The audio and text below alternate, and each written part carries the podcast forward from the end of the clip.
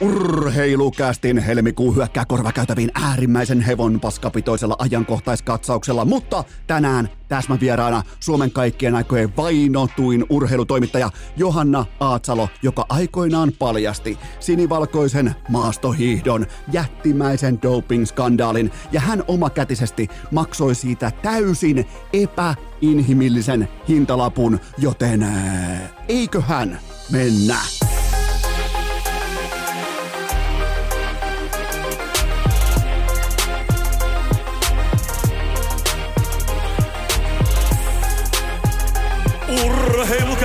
Urheilukästin kutoskausi. Salvoksen hirsistudiossa Eno Esko, tuottaja Kove ja päiväkorista karannut pikku Taavetti. Tervetuloa te kaikki, mitä räkkähimmat kummikuuntelet. Jälleen kerran urheilukästin pariin on perjantai toinen päivä helmikuuta ja minä, tuottaja Kope ja pikku Tavetti heti kärkeen perjantai ratoksi me halutaan pahoitella erikseen sitä tosiasiaa, että taustalta kuuluu valitettavasti saksankielistä yhteislaulua. Se ei ole sopivaa tähän perjantaihin, tähän helmikuun starttiin, tämän piti olla meidän kuukaus. Ja taustalta jumalauta kuuluu saksankielistä chanttia. Ja se johtuu siitä, että minä tuottaja Kopea Pikku Tavetti ollaan totta kai Aiserlon Roostersin ultra fanipäädyssä laulamassa mukana, koska Pumminiko, Oulun kärppien legenda, siirtyy Saksaan. Ja kuka on päävalmentaja? Totta kai Dagseden, kriisijoukkue. Kaikki menee päin persettä. Koko talo on siivottu. Siis aivan täys uhka päällä kaikilla työntekijöillä kellon ympäri, niin millä se pelastetaan totta kai? Pumminiko ja Daxet, se on siinä. Siis miettikää, Pumminiko, ylimalkaa, että miltä se näytti kaukalossa. Ja siihen sitten vielä Daxeten, ne yhdessä lähtee nostamaan Roostersia ylös ää, Dellin pohjalta. Weissbierin huuruisessa kiekkoliikassa tämä on on se. Tämä on ottelu tehty. Tämä ei ole edes ottelu tehty taivaassa. Tämä on tulitikku tehty taivaassa. Tässä on kaikki niin kauniit elementit mukana. Ai jumalauta, Aiserlonin GM Matias Sammer on siis sitä mieltä, että putoamispeikko väistetään pummi Nikolla. Uskomatonta myyntityötä, myyntityötä. Nyt lähtee Ouluun. Nyt lähtee oikein kunnon tällainen niin kuin kärpän nahasta tehdyn hatun nosto lähtee Oulun suuntaan, jopa niinku riipisestä tuotu kärpän nahkahattu. Mä nostan sen korkealle ilmaan tässä kohdin, koska tämä on A-luokan myyntityötä kärppien urheilujohtaja Mikko Myllykoskelta. Jumalauta, Myllykoski alkaa vaikuttaa sen luokan kaupan tekijältä, että Jussi Markkanen ostaa häneltä kohta sadalla tonnilla porokepappia etupellosta. Saa. Siis tää on käsittämätöntä. Pumminiko Saksaan. Siis kärpät pääsi jotenkin sopimuksesta eroon. Pum Pumminikon diilistä. Jos mä olisin ollut Pumminiko, mä olisin pitänyt ikuisesti tästä kyseisestä lapusta kiinni ja kehystänyt seinälle ihan vaan muistilappuna sitä, että mä muuten kusetin kaikkia. Miettikää ihan tavalliin kadun mies saa Oulun kärpistä töitä ja peliaikaa. Siis tää on ihan kuin jostain piilokamerasta. Tää on kuin niinku Mr. Beastin testi, että hei, mä tapaan kadulla joku random ihmisen. Hei, oot sä pummi niinku on? No mä lähetän sut, hei, tos on sulle 50 tonnia rahaa. Mä lähetän sut Ouluun ja sun ainoa tavoite on päästä pelaamaan Oulun kärppien pelipaidassa vähintään kahdeksan ottelua. Ja pummi niinku ottaa haasteen vastaan. Ja sitten vielä Oulun kärpät, jumalauta, Lauri Marjamäki pelastusmanioissaan jotenkin vielä menee tähän lankaan. Niin ai saatana, mahtavaa työtä. Mutta niin on myös tää, että ne pääsivät jotenkin eroon Saksaa Dagsetenille. Siellä on kolmen pinnan sauma nyt nousta vielä. Tavallaan kolme sarjapistettä nimenomaan putoajan paikalta pois kohti Augsburgia, joten siinä on se sauma. Pumminiko on, mä en tiedä mitä kysymyksiä esitetään, mutta sen mä tiedän, että Pumminiko tässä kohdin Saksassa, se on se vastaus. Jumalauta, tähän kaunista. Tämä on taidetta, tämä on erotiikkaa urheilukästin helmikuun starttiin. Sitten itse asiaan mm, kotimaista jääkiekkoa. Oletteko te koskaan ollut? Mä arvelen, että aika moni on ollut siinä tilanteessa positiossa sellaisissa juhlissa, jossa on erikseen aikuisten ja lasten pöydät. Hyvä. Mäkin on ollut semmoisissa juhlissa oikein sujuva ja mun mielestä tuttu menettelytapa. Kaikille selkeä menettelytapa. Aikuisten pöydät ja lasten pöydät. Mutta kukaan meistä ei ole kuulkaa ollut semmoisissa juhlissa, joissa lasten pöytä päättää ohjelman kulusta tai siitä, milloin vaikkapa isäntä tai emäntä pitää äh, oman juhlapuheensa. Lasten pöytä on ihan kiva juttu, mutta siellä ei tehdä niitä koko perusrakenteeseen perustuvia päätöksiä. Ei todellakaan. Sen takia sen nimi onkin lastenpöytä. Se tavallaan niin kuin lastenpöytä on sellainen mukava puuhastelukerho, vähän niin kuin pienryhmä jossa pureudut, pureudut, pukeudutaan kivasti ja esitetään paikoin tärkeää, mutta siihen se sitten jääkin. Kaikki on joskus nähnyt lasten pöydän, kaikki on nähnyt aikuisten pöydän. Jokainen ymmärtää sen dynamiikka-eron niiden välillä, mikä se on ihan meidän tavallisten ihmisten perusarjessakin, kun mennään sitten kohti vaikkapa juhla-eventtiä, kuten vaikkapa häitää. Huomasitteko, mitä jääkiekon SM Liiga sekä Suomen jääkiekkoliitto koetti tehdä. Se koetti istuttaa pelaajayhdistyksen ja Mestiksen lasten pöytään. Vähän oli sellainen, niin kuin, että keksitään yhtäkkiä tällaisia pienryhmiä tai työryhmiä ja okei, me ollaan nyt tässä, minä ja ketä meitä nyt oli, meitä on nyt tässä SM Liiga, meitä on jääkiekkoliitto. Miten helvetissä me saataisiin kusetettua Mestistä ja pelaajayhdistystä tulemaan ikään kuin mukaan ilman minkään, ne keksi laittaa ihan siis täysin avoimesti. Hei, te voitte mennä tuohon lasten pöytään istumaan, että me täällä aikuisten pöydässä, niin me päätetään jatkossakin suomalaisen jääkiekon kulusta. Niin sehän ei tietenkään mennyt läpi ja liika riensi totta kai jälleen kerran julkaisemaan yhtä. Ää, yh, taas tuli tällainen niin yksi epäselvä tiedote tuli tällainen ulostulo SM-liigalta nimenomaan puheenjohtaja Heikki Hiltusen suulla. Mä en taaskaan ihan tarkkaan saanut kiinni siitä, että mihin oltiin pettyneitä. Siis, oltiinko pettyneitä siis siihen, että mennään aikuisille ihmisille, Teemu Ramstedille, kumppaneille, mestisjohdolle siellä on kuitenkin ihan meritoitunuttakin liikemiestä mukana, liikehenkilöä, liikemiestä, näin poispäin. Hyvä, että ei tullut känseliä melkein helmikuun kärkeen ensimmäinen känsel, saatana. Niin tuota, kuviteltiinko jääkiekon SM-liigassa tai jääkiekkoliitossa, että nämä verrattain aikuiset ihmiset, meritoituneetkin mm, yrittäjät, ne menee mihinkään vitun lasten pöytään istumaan? No kysymys on kuullut, että minkä takia näin toimitaan, minkä takia tätä edes koetettiin. No annetaan vallalle, nyt meillä on kädessämme, meillä on valtaa. Annetaan vallalle voimalukema. Se on nyt vaikkapa sata. Eli nyt tässä tilanteessa – sitä on SM-liikalla ja Jääkiekkoliitolla yhteensä 50 edestä per herrainklubi, eli 50 numeraalia löytyy kummankin salkusta nimenomaan tätä valtaa. No mikäli siihen otetaan nämä lastenpöytäläiset puuhastelemaan saman, samanarvoisina mukaan, niin jakosuhde on yhtäkkiä 25 hauistikettiä per taho. Ja tämä on se kysymys, mistä puhutaan. Tämä on nimenomaan se, kun aletaan tekemään päätöksiä tai samanarvoisia äänestyksiä tai muuta vastaavaa, niin koko se valtarakenne heittää härän persettä siinä kohdin, kun sinne tuodaan heittomerkeissä ulkopuolisia mukaan, joten totta kai nämä pitää istuttaa lasten pöytään siksi aikaa, kun aikuiset tekee päätöksiä omassa pöydässään.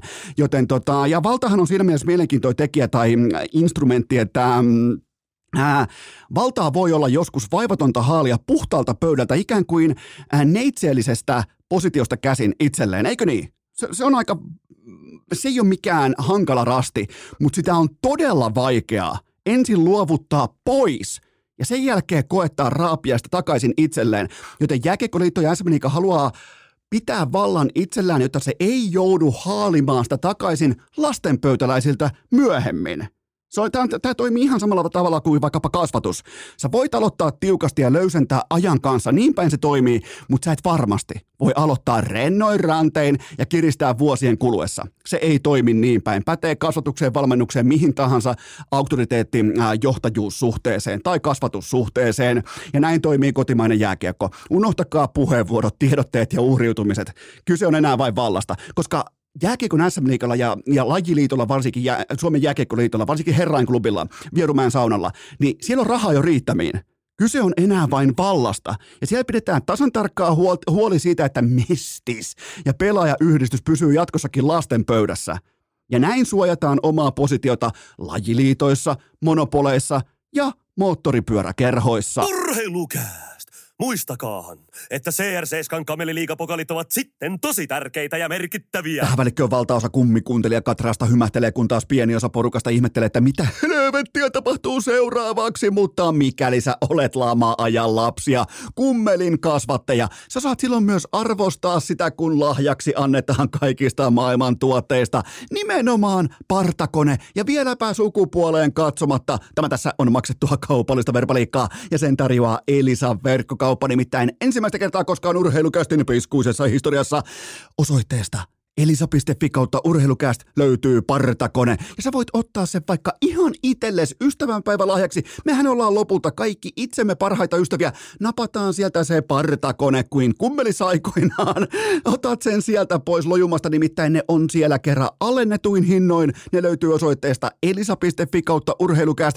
Hinnat on voimassa vain teille ja ainoastaan rajoitetun ajan. Eli partakoneita. Ootko miettinyt partakonetta? No kyllähän sä oot, kun mä oon puhunut sulle sitä nyt minuutin putkeen. Sä oot miettinyt partakonetta itsellesi ystävänpäivälahjaksi. Se löytyy osoitteesta alennetuin hinnoin. Se löytyy osoitteesta elisa.fi kautta urheilukääst. Urheilukääst. Ai perkele, kun kuulkaa jännittää, nimittäin maaliskuussa Eno Esko lähtee pitkästä aikaa Kulpetin työmatkalle matkanjohtajaksi. Jumalauta, ja mihin paikkaan, mikä on lokaatio, mikä on sijainti? No se on kuulkaa Texas ja Dallas. Tämä on sellainen paikka, mikä on ollut omalla vähän niin kuin pukettilistalla äh, jo pidemmän tovin. Totta kai, koska Suomesta lentää sinne suoraan. Siellä on Heiskasta, Hintsiä, siellä on Luka Doncicia, kaikkea. Siellä on erittäin Äh, sanotaanko, siellä on erittäin ei-salaattipitoinen ruokakulttuuri, siis lyhyessä otanassa mua kiinnostaa todella paljonkin Texasissa lainen tällainen BBQ-kulttuuri, ja sitä pystyy tavallaan, niin varsinkin kun toisena matkanjohtajana on nyt sitten lärppä äh, tällä kyseisellä kulpetin matkalla, niin, niin tuota, tämä kaikki jännittää. Tämä pelottaa, tämä jännittää, varsinkin lärppä, se sekä pelottaa että jännittää, paikoin myös hävettää, joten tuota, eka kertaa sitten Stanley Cupin finaalia lähdetään vähän, lähdetään vähän sitten tällaiselle asiakasmatkalle lärpän kanssa ikään kuin näyttämään paikkoja, mitä helvet paikkoja mäkää tiedä. Mä tiedän, toi on jäähalli, ää, toi on koripallohalli, ne on yksi kuin sama asia, toi tuossa on hotelli. Ja tää on lentokone, tää on lentokenttä, mutta eiköhän se ajan kanssa ala pikkuhiljaa hahmottumaan, että mistä on kyse Dallasissa, mutta tää on sellainen yksi harvo, koska kaikissa muissa mä oon jo käynyt, kaikissa muissa kyläpahasissa ja kaupungeissa, niin Dallas on ollut ja muutenkin Texasin alue ja kaikki tää, niin se on ollut vähän katsomaton kortti, tai tää niinku etelä, se on ollut katsomaton kortti mulle ja onneksi ei ole enää tämän työmatkan jälkeen sitten sitä, joten joten tuota, ja onhan se jotenkin niin kuin tavallaan siellä on Heiskasta, Hintsiä, Luka Doncicia, kumppanit Primissaan ja mm, Siinä se on. Tuolla muuten, ää, ja sitten vielä tässä pitää manageroida jotenkin tässä koko niinku, se on seitsemänpäiväinen viikko. Ja miettikää, siihen osuu kolme NHL-matsia ja kaksi NBA-ottelua. Mä oon aivan loppu tämän jälkeen, siis matkanjohtajan positio. Mä, ai, mä tuun olemaan aivan paketissa tämän kyseisen ää, maaliskuisen ää, kattauksen jälkeen. Tämä tulee ajoittumaan ää, 16-24. päivä välille maaliskuuta ja kolme NHL-matsia, kaksi NBA-ottelua. Jumalauta, Luka Doncic vastaa Lauri Markkanen ihan vierestä katsottuna. Se on varmaan sellainen, mitä mä otan eniten. Totta kai tuolla on myös Kuopio Jutia, on Heiskasta Hintsiä, Lindeliä, Hakanpäätä, ketähän on? Macelli tulee nähtyä livenä, kaikki tämä, niin tota, erittäin mielenkiintoinen työmatka edessä ja, ja, tota, ja, ja tämä on tällainen niin kuin hännän heilutus. Tämä jotenkin pitkästä aikaa taas syttyy siihen, että lähtee paikan päälle katsomaan ja lähtee toivottavasti hyvässä seurassa. Tämä on tällainen niin kuin lapsen intoilu. Eiköhän tämä into kerkeä tässä jo kuihtumaan, kun ymmärtää, että jumalauta joutuu kulpetin työmatkalle nimenomaan lärpään kanssa. Kaikista maa, täällä on seitsemän, miten seitsemän puoli miljardia, kahdeksan miljardia ihmistä ja mulle nakataan siihen Finnairin karjavaunuun. Mulle nakataan siihen viereen lärppä kaikista maailman ihmisistä, mutta tota, ja en siis suosittele ää, Kulpetin asiakkaita osallistumaan tähän kyseiseen asiaan tai kyseiseen matkaan, koska tota, se, enkä muutenkaan suosittele pelaamaan millään palveluntarjolla tai muutakaan vastaavaa, mutta tota, jännittää. Vähän kyllä jännittää. Dallas, saatana. Kolme NHL-matsia, kaksi NBA-ottelua pakko myöntää, että jännittää. Toivottavasti syntyy jonkinnäköinen niin hyvä tällainen, hy- hyvä porukka, hyvä, hyvä klaani, hyvä posse ja, ja kunnon meininkiä. Lärpäviä jengiä yöhön ja mä sitten herään aamupalalle piskuisesti siihen, kulkaa. Heti lähdetään lenkille ja lähdetään urheilemaan. Mä otan suukset mukaan. Mä otan jumalata suukset Dallasiin mukaan. Se mutta just pari vuotta sitten tulikin oikein kunnolla ei tainnut lunta tulla, mutta tuli jäätä. Siis tuli, yhtäkkiä näistä pakkaset, mikä katko kaikkia niitä mm, poistovesiputkia ja muita pitkin sitä piirikuntaa, niin siellä on yhtäkkiä luisti ratoja joka paikka. Mä otan luistimet mukaan. Mä otan mun Craftin 705 mukaan Dallasiin ää, ma- maaliskuun 16. päivä, mutta tää on jännää, tää jännittää ja mukava lähteä nyt sitten pitkästä, pitkästä, pitkästä, pitkästä, pitkästä aikaa Kulpetin ää, työmatkalle matkanjohtajaksi Dallasiin. Mutta nyt kuitenkin teiltä mm, Äh, kaiken tämän intoilun jälkeen teiltä parhaita kysymyksiä pöytään, koska tässä on tulemaan tässä jaksossa erittäin täsmä äh, vierailu, Johanna Aatsalo. Erittäin, mä ootan sitä, mä en vielä tässä kohdin, kun mä nauhoitan tätä segmenttiä,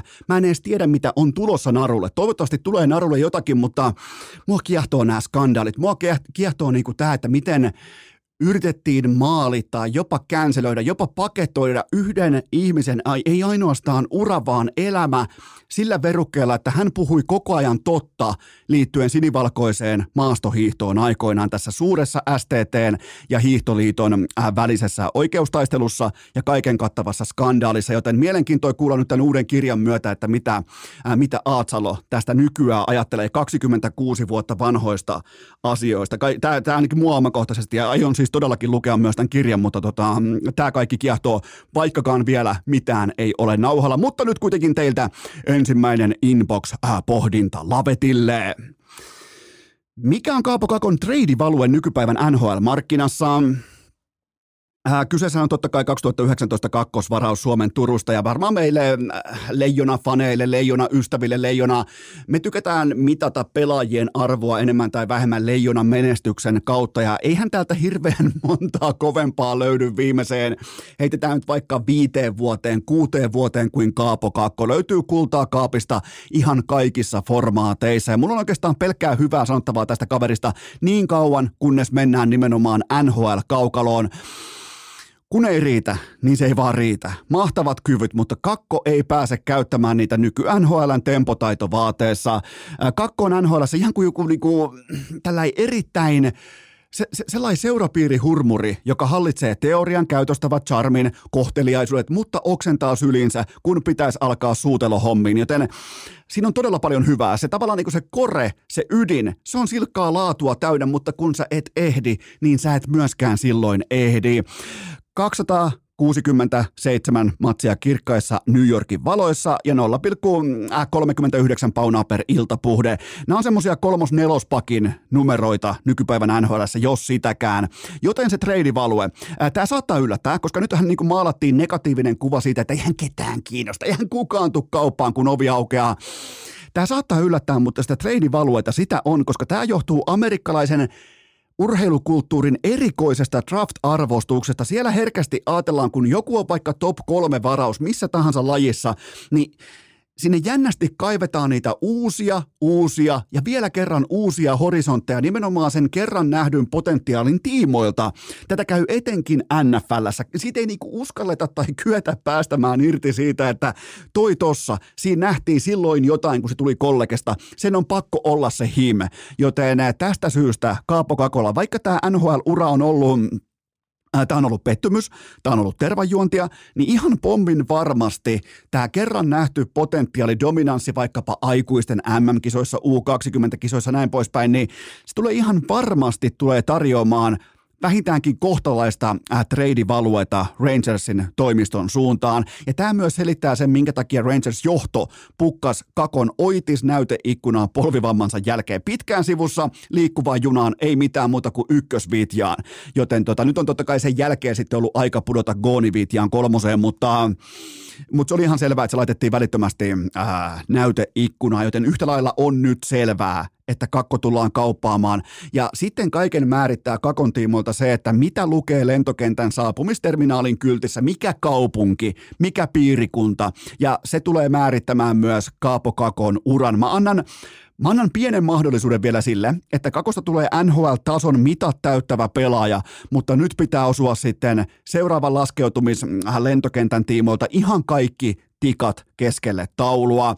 Ja Rangersiltä Äh, kun miettii Rangersia, New York Rangersia, jossa ne pelaa kyläpahasessa, missä ei todellakaan jahdata mitään divisiona viireä, tai siellä, ei, kun siellä on jumalaton paine sen tiimoilta, että on pakko, siellä on Jenkisiä, on Giantsia, Jetsia, on, on Metsiä, on Kniksiä, joka lähtö Netsiä, niin se tarjonta on niin kova, että sun on pakko silloin tällöin kyetä voittamaan jotain. Ja, sä, ja se vuosi 1994, niin valitettavasti se on ihan saatana kaukana.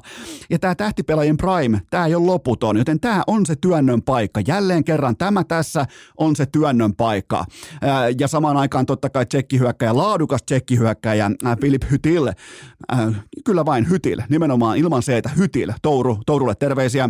Philip Hytil on loppukauden tai jopa valitettavasti loppu uransa sivussa. Tämä on karmea tilanne. Tämä on siis todella äärimmäisen kammottava tilanne, mikä Hytilillä tällä hetkellä on, kun puhutaan. Ja nyt puhutaan vain urheiluurasta. Toivottavasti elämäntiimoilta kaikki palautuu ennalleen, kun puhutaan vaikeista aivovammoista, kuten vaikkapa aivotärähdyksistä tässä mittakaavassa. Mutta anyway, business on businessta. Hytil vapauttaa 4,5 megaa pelimerkkejä käyttöön, joten Kakolle voi syntyä puoli kuumakin markkina. Nimenomaan tämä käppi ymmärtäen suhteessa kakkoon ja vastaan saapuva ehkä veteraaniratkaisijakin, niin tähän syntyy markkina. Nimenomaan tähän syntyy markkina takaovesta puolisalaa, joten mä en väheksyttäisi, vaikka mä oon todennut, että Kaapo Kakosta ei välttämättä ole siihen eh, laadukkaaksi NHL-pelaajaksi, mutta silti tähän hetkelliseen myrskyyn voi syntyä ihan ok value nimenomaan sinitakkien, sinipaitojen, ei missään nimessä sinitakkien, herra Jumala, sinipaitojen tiimoilta. Seuraava kysymys. Nostaako Elias Lindholm äh, Vancouverin peräti kannusuosikiksi vai päättyykö tämä, tämäkin juoksu autorovioon? Jumalauta, paljon vaikeita yhdyssanoja, mutta autorovio, sitä kansa ei saa unohtaa aikoinaan. Mitä se oli? Se oli Game 7 kotikenttä. Heitetään nyt vaikka 2010.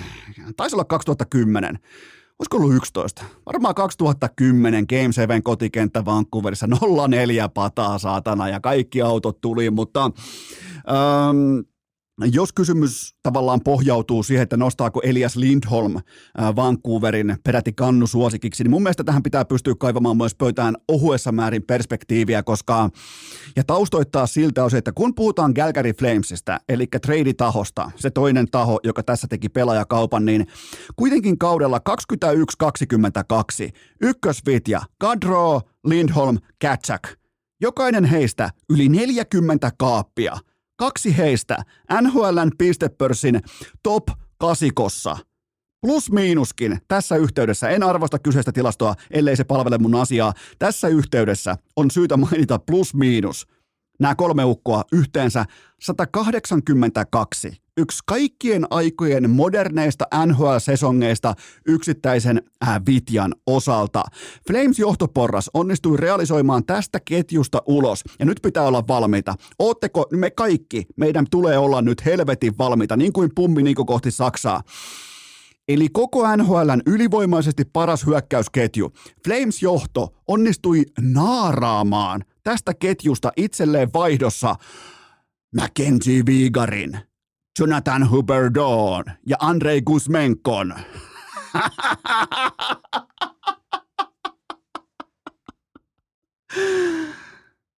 Jumalauta, siis Tourun sanoin, voisi melkein sanoa herra varjele. Ja senkin voisi sanoa Tourun sanoin, että Flamesissa on todellakin painettu kärmettä pyssyyn, mitä tulee heikkoon seurajohtamiseen. Mackenzie Vigar, Jonathan Huberdo ja Andrei Guzmenko, koko NHLn. Ja totta kai ympärillä on myös silppua kaiken maailman äh, draftivuoroja, jotain suomalaispakkeja, mutta ne ei saanut mitään. Ne, ne, ne, ne ei jumalauta, ne ei saanut mitään NHLn ylivoimaisesti dynaamisimmasta hyökkäysketjusta, mutta se Vancouver Mun papereissa fanithan, urheilufanithan haaveilee aina tästä.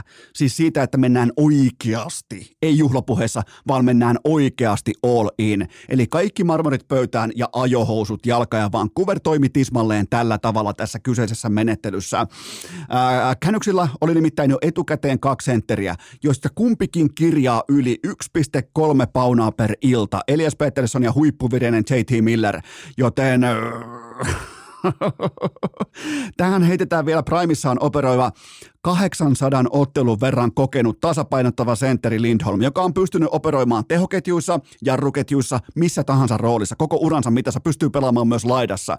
Joten kyllähän tässä on koko lännen paras 1-2-3 lyömaase kohti kevättä. Voi toki olla, että Canucks pääkäskiä Rick Tocket stäkkää talentin kahteen ensimmäiseen vitjaan, mutta silti tämä tuo laajuutta, syvyyttä ja leveyttä samalla helvetin treidillä. Joten mun papereissa, vaikka hintalappu oli taas kerran Twitter-analyytikot ilmoitti, että hintalappu oli liian kova Canucksin tiimoilta, niin mikäli Elias Lindholmin tavallaan syvyyspelaaminen ja se leveyden tuominen vaikkapa kahteen top kutoseen, mikäli se tuo Stanley Cupin Vancouveriin, Kanadaan, niillä ykköskierroksen varauksilla ei ole hevon vitun merkitystä seuraavaa 20 vuoteen. Ei mitään merkitystä.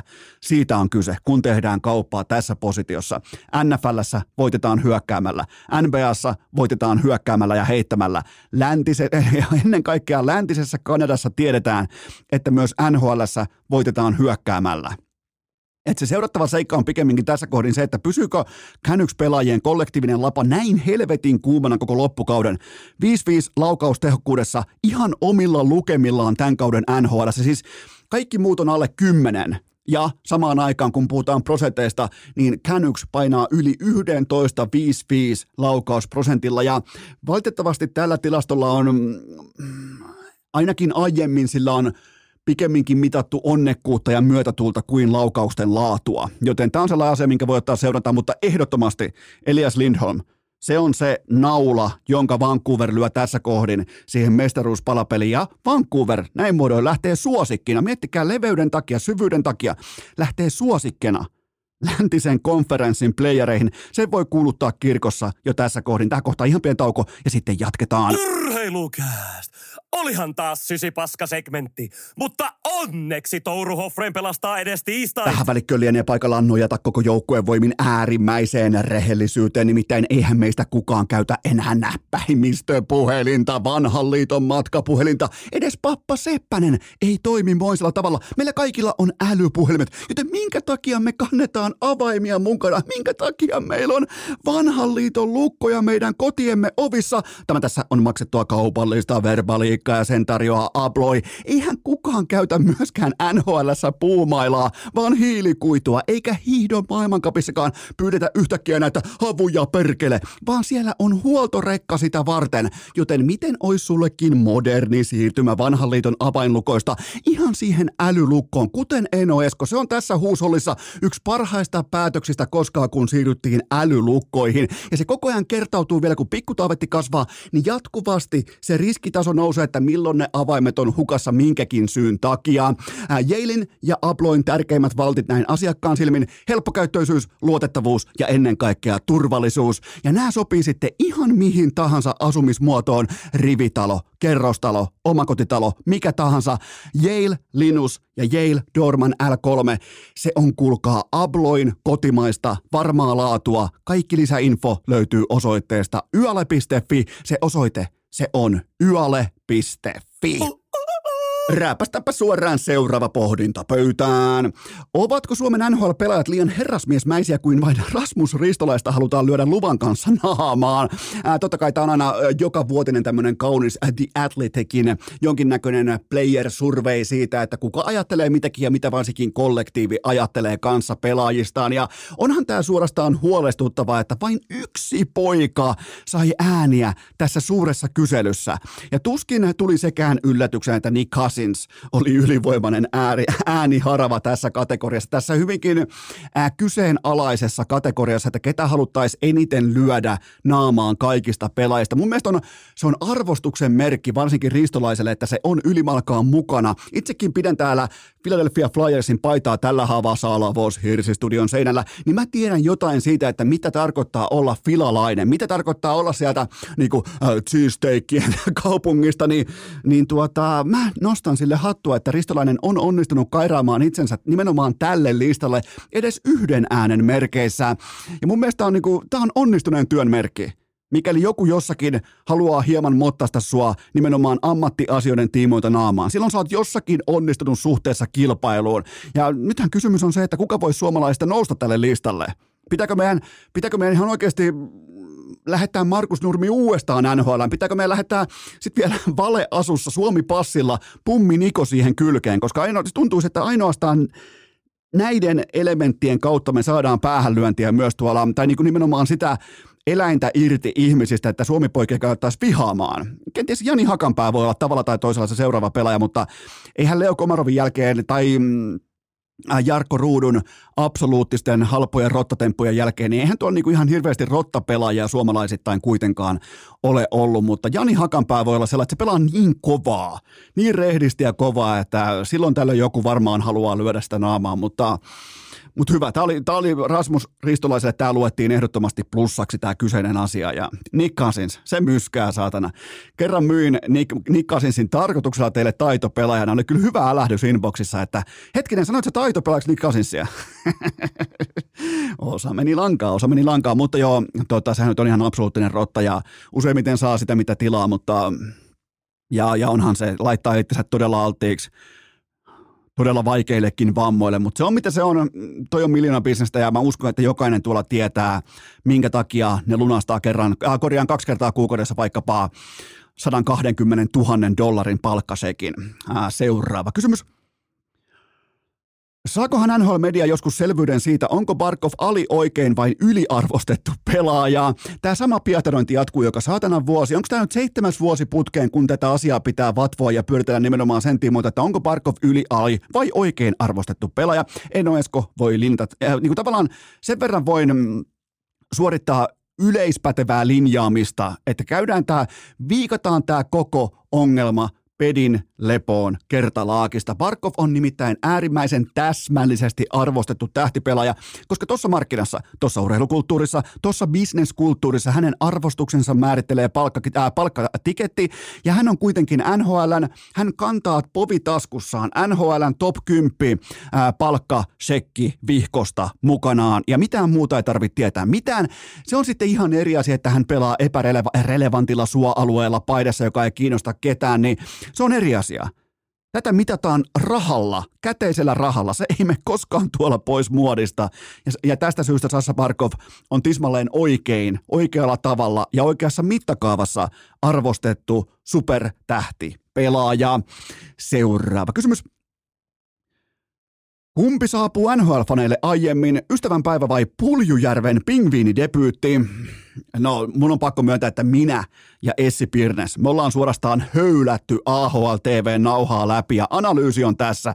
Pulju on valmis. En ole kattonut sekuntia, mutta mä totean intuitiivisesti, että pulju on valmis. Ei mitään muuta kuin kärmettä pyssyä ja NHL-kaukaloa takaisin, mutta itse asiassa Pingvinsin playoff-odottama on juurikin tänään noin 60 prosenttia, joten siihen kun heitetään pulju kylkeen, niin se on suoraan 80 pinnaa. Eikö me ollakin tästä ihan tismalleen samaa mieltä, mutta Äh, puhutaanpa vähän klipeistä. Nimenomaan vähän niin kuin Sami Kurosen kanssa katsottaisiin videoita, niin puhutaanpa klipeistä. Nimenomaan klippien pohjalta vakavissaan, mikäli me siihen kyetään, koska klipit on kuitenkin vain klippejä. Kaikki näyttää omissa highlight-koosteissaan aika lailla laatu, laatulohilta, mutta äh, kyllähän tuossa puljulla on todella kova työ saada noin lonkat pelaamaan samaa lajia pääkopan kanssa, koska nyt on fiksattu luistelutyyliä, luistelutapaa, etenemistapaa, lajissa, joka perustuu etenemiseen, niin, niin kyllä tässä on vielä kuitenkin, tässä on ymmärrettävästikin matkaa edessä, mutta kuitenkin 12 matsia, 8 tehopaunaa, hyvää energiaa, kaikesta näkee, että ainakin niin pääkoppa hymyilee, se on tärkeintä tässä kohdin. Mutta vilpittömästi voidaan todeta, että suunta on ehdottomasti oikea, eikä takapakkia ole tullut useampaan toviin, ei ainakaan raportoitua takapakkia. Miettikää, pingviinien ykkösylivoima Stanley Cupin finaaleissa, Crosby, Malkin, Letang, Puljujärvi ja Kuopio Juti. Se on kolme raittia, joka, joka työnnöllä tulee. Ja se muuten on mielenkiintoista, kun mä jätin pois ykkösyyveistä Jake Kenselin, niin lähtisiköhän Kensel oikeasti kaupaksi? Mulla on teille nimittäin visio. Kuuden mekan tiketti. Pelaaja itsessään saa blokata 12 seuraa. Ihan kuin joku olisi kuiskellut taustalta New York Rangers. Jumalauta! Gensel, New York Rangersin, Hearing, minä ja Kevin Weeks ollaan kuultu tässä kohdin. Me ollaan, mäkin kuvaan tässä sitä outoa selfie-videota tällä hetkellä, että Hearing Breaking, uh, Take Cancel, New York Rangers. Kuulitte ensimmäisenä urheilukästistä. Otetaan uudestaan. Pingvinsin ykkösyyv, Stanley Cupin finaaleihin. Crosby, Malkin, Puljujärvi, Kuopio Juti ja Kaapo Kakko. Se on siinä. Ei päässyt Rangers taaskaan finaaleihin, vaikka osti tai hankki Jake Kenselin. Seuraava kysymys. Oletko tähän saakka tyytyväinen suomalaisten NHL-pelaajien loma, lomakohdefleksauksiin sosiaalisessa mediassa? Lomakohdefleksaukset, joka All-Star Breakki ää, tavallaan, niin se tuo mulle henkilökohtaista iloa, kun All-Star Breakillä nämä pelaat vihdoinkin pääsee pois niistä yksityislentokoneista ja lihavien patojen ääreltä ja miljoona, ää, miljoona tilien ääreltä, vähän niin kuin tavallaan rentoutumaan arkensa kanssa jonnekin muualle, mutta siis mulla on tällä hetkellä sellainen ää, niin kuin vasemmassa pohkeessa sellainen tunne, että ainoastaan Mikko Rantanen tuntuu ymmärtävän, miten merkittäviä hetkiä nämä on meille faneille. Rane sentään osas tuoda tuoda ilmi välittömästi, vähän niin kuin iso, iso kulli pöytään Oitis ykköspäivänä, että hän ei varannut vain omaa olkimajaa jostain Meksikosta, vaan koko saaren.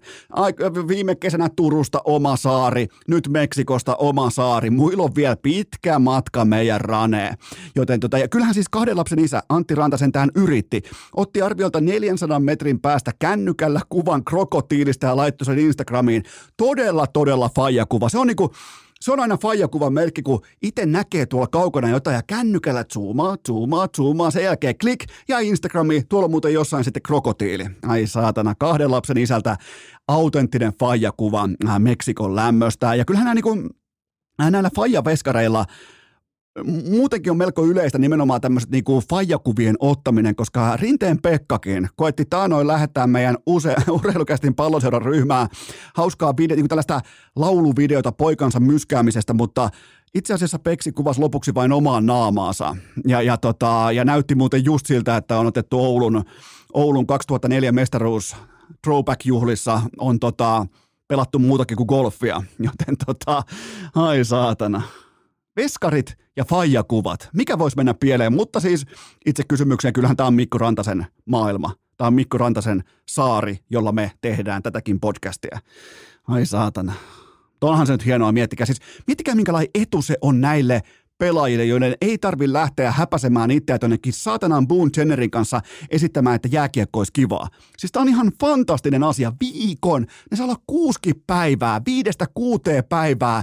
Ne voi investoida mukaan lastenhoitajat, oma kokki, terveellinen ravinto, fantastinen lomakohde, oma jonkinnäköinen punkaloovi sieltä ja kaikki viimeisen päälle ja yksityiskoneet äh, menneen tullen paitsi kahden lapsen isä totta kai Philadelphian kautta Southwestin reittilennolla, mutta joka tapauksessa.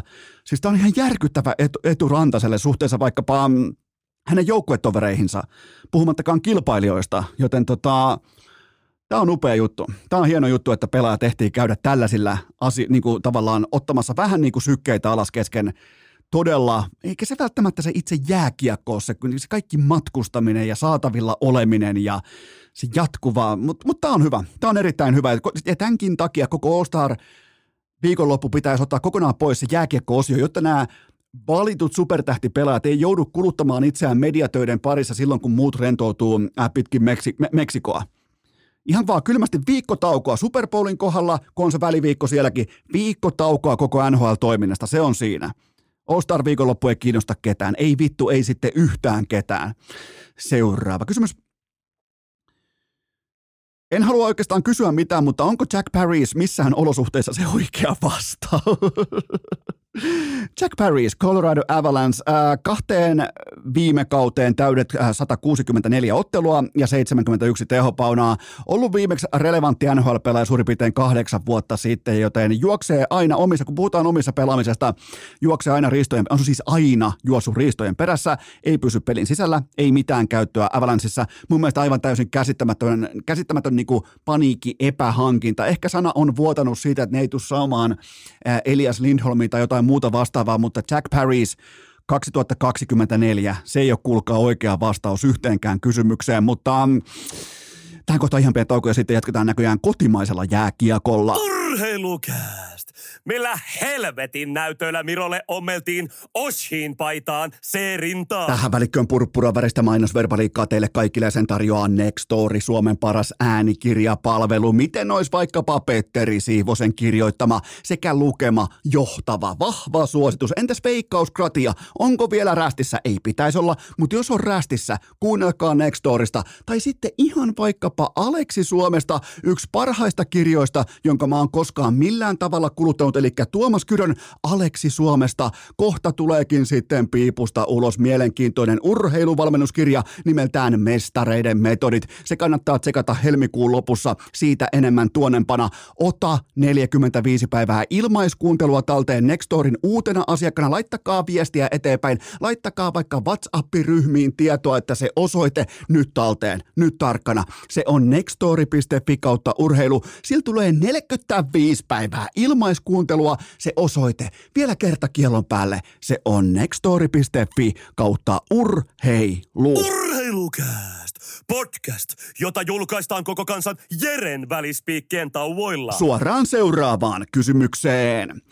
Ovatko Pekka Jormakan lennokkaat TikTok-livet uhka vai mahdollisuus kohti kevättä?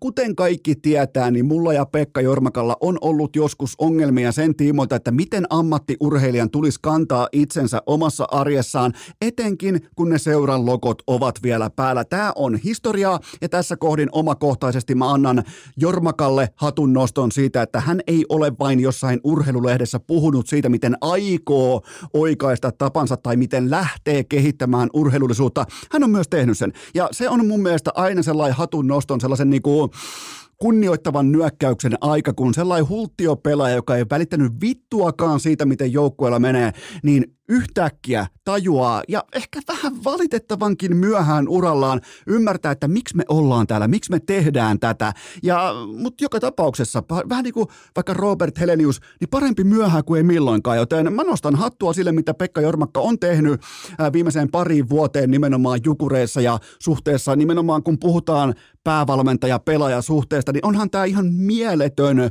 kehitysaskelma vielä vanhallakin, ei nyt ihan ikälopulla iällä, mutta kuitenkin vanhentuvalla iällä sen tiimoilta, että miten voi napata itseään atleettiniskasta kiinni. Me kaikki muistetaan ne jokereiden ajat ensimmäisenä levillä ja koko Suomihan nauro Jormakalle pitkään siitä ja, ja, ja nimenomaan ehkä enemmän tai vähemmän jopa mun johdolla, koska se oli ensimmäinen pelaaja, joka lähti, kun kausi on ohi nyt.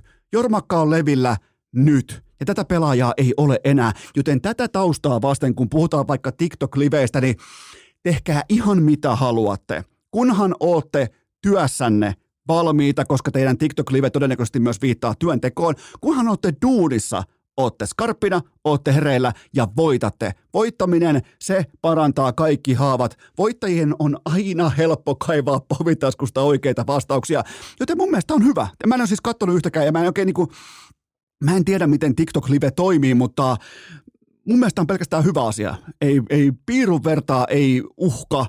Ja se on aika paljon sanottu Pekka Jormakasta. En olisi siis, ihan siis noin niin kuin sanotaanko kolme, neljä, viite viime vuoteen, en olisi ikinä uskonutkaan, että tarvii puhua jostain vastuuntuntoisesta Pekka Jormakasta tai mitään muuta vastaavaa, joten tämä on, tämä on hyvä juttu ja se näyttää sen mulle kaukalossa, se näyttää sen sulle kaukalossa, se näyttää sen meille siellä arjessa kaukalossa, kun on jukureiden nuttu päällä, ei meitä kiinnosta mitkään juhlapuheet tai meitä kiinnostaa näytöt siellä kaukalossa ja Jormakka on oikaisu tapansa ja se näyttää urheilijalta, joten tota, siitä hatunnosto. Joten tästä syystä nämä TikTok-livet, on ne sitten minkälaisia tahansa ja on siis nähnyt klippejä, kun se vaikka perkaa päävalmentaja Jokisen kanssa jotain ottelua, niin Sehän on siis faneille luotua ensikäden kontenttia, sisältöä sieltä suoraan heimon ytimestä. Sehän on korvaamatonta materiaalia faneille, ei välttämättä mun palakakkoa, mutta faneille täysin korvaamatonta, joten ehdottomasti tätä lisää. Mutta muistakaa, jos te perseilette, jos te ette pärjää kaukalossa, jos teidän arki siinä amma, ammatissa ei toimi, niin ketään ei kiinnosta ja kukaan ei ikinä allekirjoita teidän yhtäkään saatanan TikTok- tai Instagram- tai Facebook-liveä.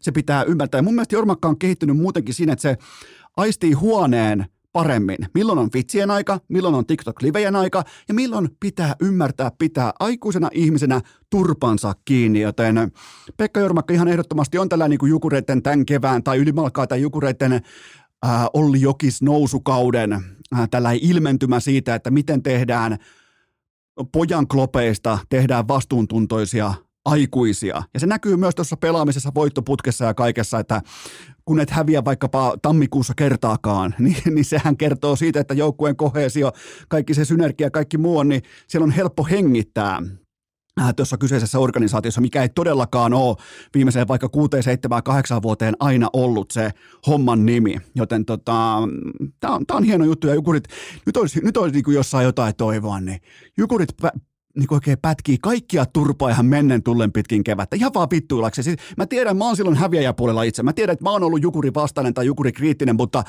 mä toivon tässä kohdassa, että Jukurit pätkii ihan kaikki. Se olisi jotenkin kaunista nähdä, kun se tulee piskuisella materiaalilla TikTok-liveen saattelemana johonkin Tampereelle ja heittää Sami Nikut ja Ilvekset helvettiin playereista, niin sitähän tämä tuote kaipaa. Joten tote, se on mielenkiintoista myös nähdä, että miten Olli Jokisen sitten ura jatkuu SHL ja Timroossa, että mikä, mikä on se askel, mitä hän hakee sieltä, mutta se mikä on varmaan, niin mä oon menettänyt Jokisen tiimolta kaikki niin kuin kriti- kritiikin oikeudet. Jos ainoa kortti on se, mikäli hän jälleen kerran valmentaa playoff-jääkiekkoa kädetaskussa, niin mä palaan vielä kerran puukko kädessä tänne mikrofonin ääreen, mutta muuten mä oon menettänyt kaiken ää, kritisointioikeuden suhteessa päävalmentaja Olli Jokiseen, koska ne näytöt, ne on tuolla taululla, niin täällä pidetään silloin turpa kiinni.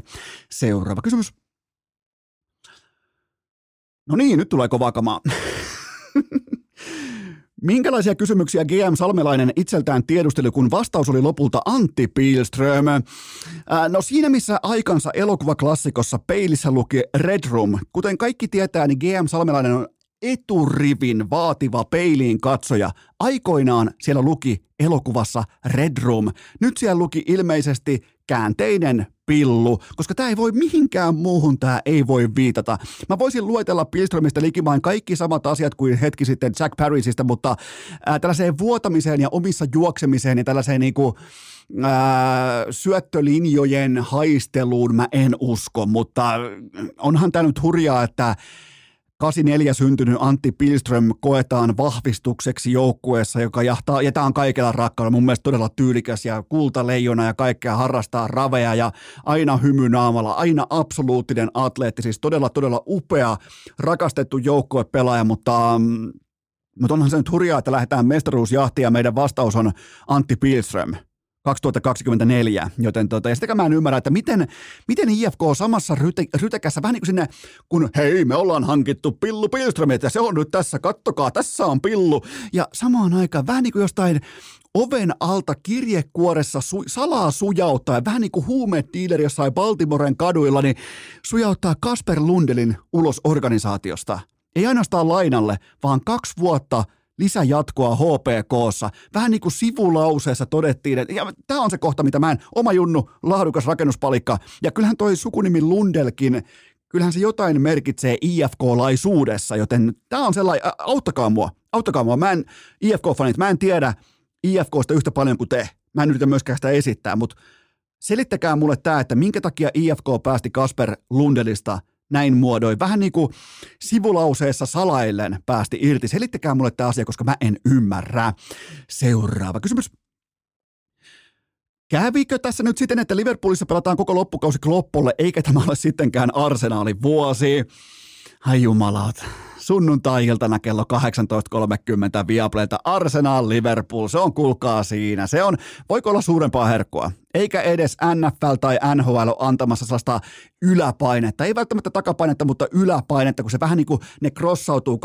18.30 valioliika jatkuu tuommoisen en ole yhtään neuroottinen, mutta keskimäärin 21 minuuttia yli NFL-sunnuntain startin, joten tuota, mm, kyllähän tämä kyllähän tämä rakastetulle Jürgen Kloppille pelaaminen on ihan oikea asia. Se on kuitenkin ollut näille pelaajille, nuorille pelaajille kuin isä tuolla viimeiset kahdeksan vuotta, joten tämä on iso peli. Tämä on se the iso peli. Arsenal häviää ja kausi on ohi, ää, mikäli Arsenal häviää. Liverpool on päästänyt tähän saakka vain 19 nuotta omiin. Niillä on muuten käynyt, niillä on käynyt aika hyvä munkki. Niillä on ollut todella hyvää torjuntahanskaa kädessä niillä hetkillä, kun otteluita on ratkottu, ja nimenomaan niitä ratkaisevia torjuntoja on pitänyt tulla kotiin, niin Liverpool on ollut koko valioliikan onnekkain porukka. Mä, mulla on pakko käydä vähän tutkimassa syvää dataa, että mikä on muodostanut eron ää, tämän kauden valioliikassa, niin kaikki on saanut aika lailla sen, mitä on ansainnut. Paitsi Liverpoolin maalin estopelaaminen on ollut todella, todella onnekasta tähän saakka, joten Arsenal voittaa 3-1.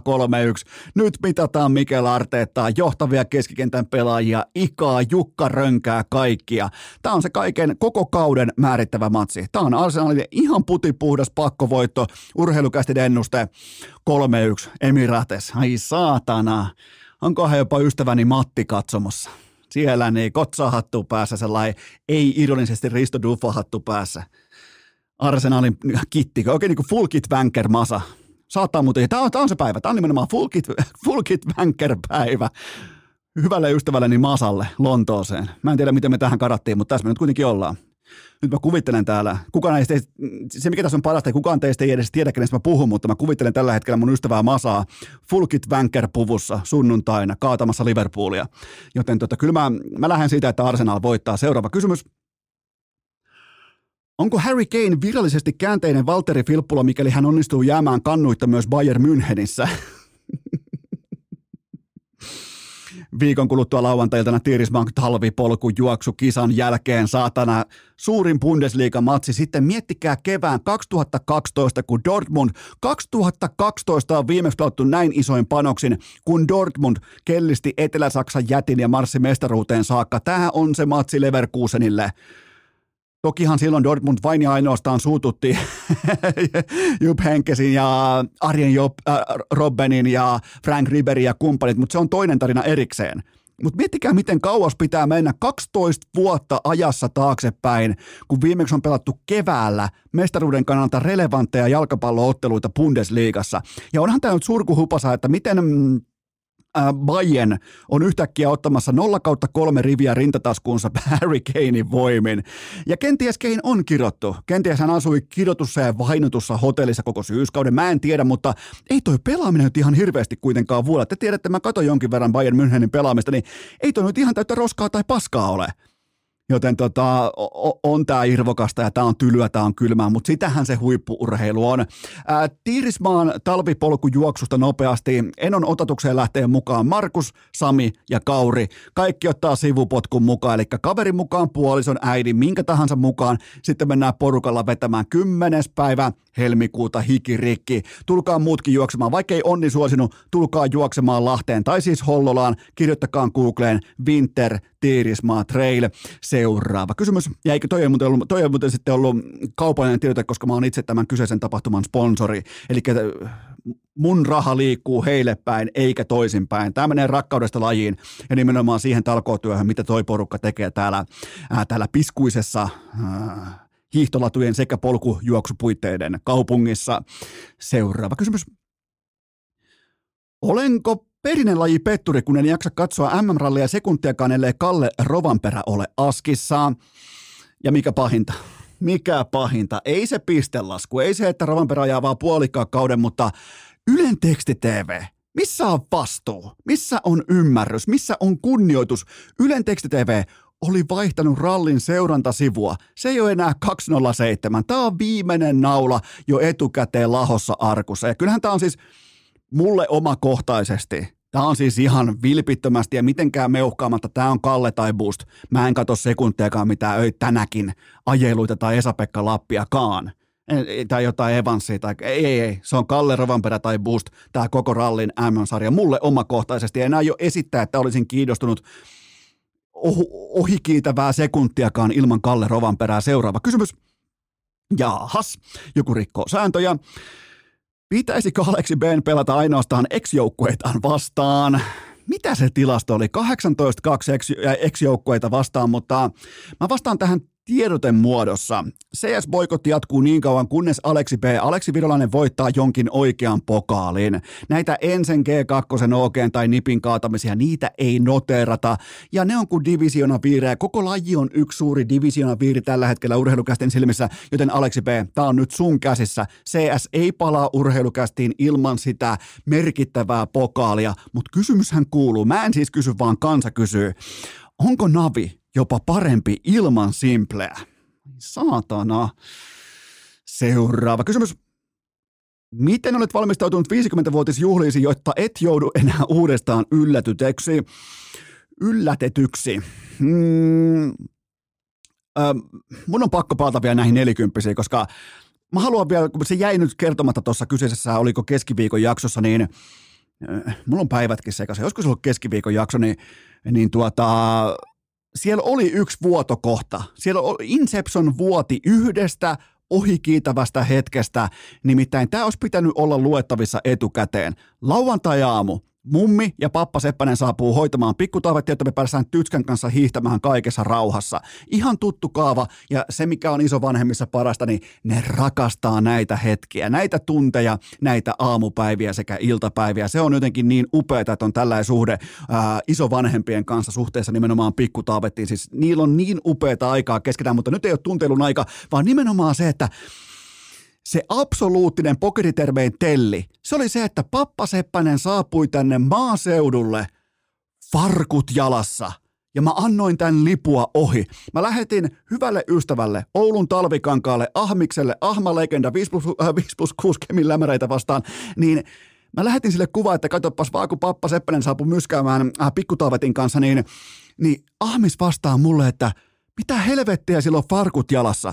Ja kun ei ollut metsästysliiviä tai ei ollut just tullut talviverkoilta tai ei ollut sitä helvetinmoista, mikä se on se, mikä se satanan tuura, millä hakataan jäätä paskaksi, kun oli farkut jalassa. Ja mä annoin senkin lipua ohi. Joten mä otan tästä lopulta kaiken tutkinnan jälkeen, kaiken pohdinnan jälkeen, niin mä otan itse tästä jättimäisen ällän mukaan, koska noi Pappa Seppäsen farkut, niiden olisi pitänyt kertoa koko kuva siitä, että kohta muuten ammuttaa sitten raketteja ilmaa, joten Tämä on nyt selvinnyt. Tämä on nyt selvinnyt, mutta tota, mä oon valmis. 50-vuotisjuhlat, niin tuokaa ihan mitä vaan. Tuokaa pappa seppäsen farkut, tuokaa ihan mitä vaan, niin mä oon valmis. Äh, valmis. Mutta nyt kiitoksia kaikista kysymyksistä. Äh, ja suoraan lennosta, torstain aikana syntynyt, syntynyt yllätysvierailu, koska on uusi kirja ulkona ja ääneen hyppää nyt. Ja tää on, niinku, mä en vieläkään nauhoittanut tätä kyseistä segmenttiä. Mä toivon, että tämä tulee. Mä toivon, että mikään aikataulu ei tätä blokkaa, mutta nyt tästä suoraan raakana ääneen hyppää Suomen historian painotuin urheilutoimittaja, hiihdon doping-skandaalin aikanaan paljastanut Johanna Aatsalo. Urheilukääst! Kun on tietoa ja on taitoa ja on rohkeutta, niin silloin on sitä näkemystä. On aika toivottaa tervetulleeksi urheilukästin seuraavaa vieras, joka saattaa olla orastaan tälle kohderyhmälle ehkä tässä vaiheessa vielä hieman tuntematon henkilö, mutta ei varmasti ole tämän jälkeen Suomen historian kaikkien aikojen vainotuin urheilutoimittaja Johanna Aatsalo. Tervetuloa urheilukästiin. Kiitos paljon ja kiitos kutsusta. Otatko ton tittelin vastaan, koska mä oon jopa niin vanha, että mä muistan noi ajat, mä muistan osan tosta, tota, koska mulla aina tavallaan niin kuin mun omakohtainen elämänkalenteri etenee sitä tahtia, miten urheilu on mennyt. Eli mä olin tuolloin pikku Esko, mä valmistauduin Naganon penkkiurheilukisoihin ja mä muistan tämän skandaalin, mä muistan sen käsittelyn, niin, niin tota, sitä ikään kuin taustaa vasten, niin, niin tota, on tultu aika pitkä matka, 26 vuotta ja silti nyt erittäin hyvästä syystä aihe on pinnalla, niin tota, minkälaisia tuntemuksia tässä, totta kai sen verran vielä pohjusta, että tämä viikko on ollut todella voimakasta, tämä kirja, paljastus, tarina doping-uutisesta, tämä on kaikissa lööpeissä, niin tota, millä mielin olet katsonut nimenomaan tätä viikkoa nyt tämän kaiken jälkeen? No, tässähän on nyt mennyt niin kuin semmoinen reilu vuorokausi, vuorokausi kirjan julkistamisesta ja ja täällä sitten vähän kamppailee yskää vastaan just muuten parhaillaan. Anteeksi siitä. Mutta tota, en mä voi sitä kieltää, etteikö nyt niin kuin tuntuu, tuntuu helpottavalta ja vapauttavalta ja hyvältäkin. Että mä olin niin kuin tietyllä tavalla totta kai valmistautunut siihen, että jonkinlainen mylläkkä tästä syntyy ja, ja aihe kiinnostaa ja mä tiesin, että täällä on niin kuin myös semmoista niin kuin syvempää yhteiskunnallista merkitystä nimenomaan tässä niin kuin liikuntapoliittisessa ja liikuntajärjestöjen kontekstissa ja myöskin sitten mediamaailmassa. Tää, niin kyllä, mä oon tyytyväinen siihen, mitä tässä on käynyt. Tässä on mun mielestä aika mukavankin nopeasti, näin niin kuin ihan ex-toimittajana totean, että mun mielestä aika nopeasti on siirrytty siihen epäkohtien käsittelyyn, että ei vain niin kuin ammuta medioita täyteen lööpeä, vaan koitetaan katsoa myös sinne tapahtumien taakse, että minkä takia päästettiin valta lyömään alaspäin nuorta, pientä, kokematonta, bla bla bla toimittajaa siinä tilanteessa, että minkä takia journalismi itsessään halusi puolustaa tai ikään kuin pitää – hiihtoliittoa jonkinnäköisenä ylimalkaan edes puolusteltavan arvoisena asiana versus sitten totuus ja rehellisyys ja journalismi, niin mun mielestä on ollut aika opettavainenkin viikko tähän saakka. Joo, kyllä mun mielestä ne näkökulmat on valittu tosi hyvin ja mä haluaisin kyllä tuohon sanoa, että en mä silloin ollut kokematon. Nuori mä olin 31-vuotias. Mä olin kuitenkin valmistunut Jyväskylän liikuntatieteellisestä tiedekunnasta ja tehnyt siihen mennessäkin semmoinen viitisen vuotta urheilutoimittajankin työtä että, että kun synnytetty mielikuva on riittävän vahva, niin silloin se kokemattomuus näemmä on vieläkin sellainen, mihin halutaan niin kuin kovasti, kovasti kajota. Mutta mä... Tota, mä veikkaan, että sen aikaisiin tavallisiin urheilutoimittajiin verrattuna, niin mä olin aika paljon koulutetumpi ja tunsin kyllä tämän järjestöpuolen ja liikuntapuolen, koska mä olin myös ollut opiskelijoiden liikuntaliiton puheenjohtaja, mä olin ollut liitos, lajiliitossa töissä ja Ylessäkin ennen tätä, että en mä nyt ihan niin kokematon ollut. Mä, tota, mä oon itse ollut 17 vuotta gameissa ja mä sanon silti, että mä oon orasta ja vielä vähän märkäkorva. Tässä, mä, siis, tässä kontekstissa mä kaivan nimenomaan niitä adjektiiveja esiin, miten sua kuvailtiin tuolloin siltä ajalta, Joo. minkä mä muistan. Joo. Ihan tietoisesti käytän tällaista retoriikkaa, jota, jotta kuuntelijat pääsee nimenomaan ikään kuin käsiksi tämän kirjan poljentoon siltä osin, että mikä oli asenne ilmapiiri.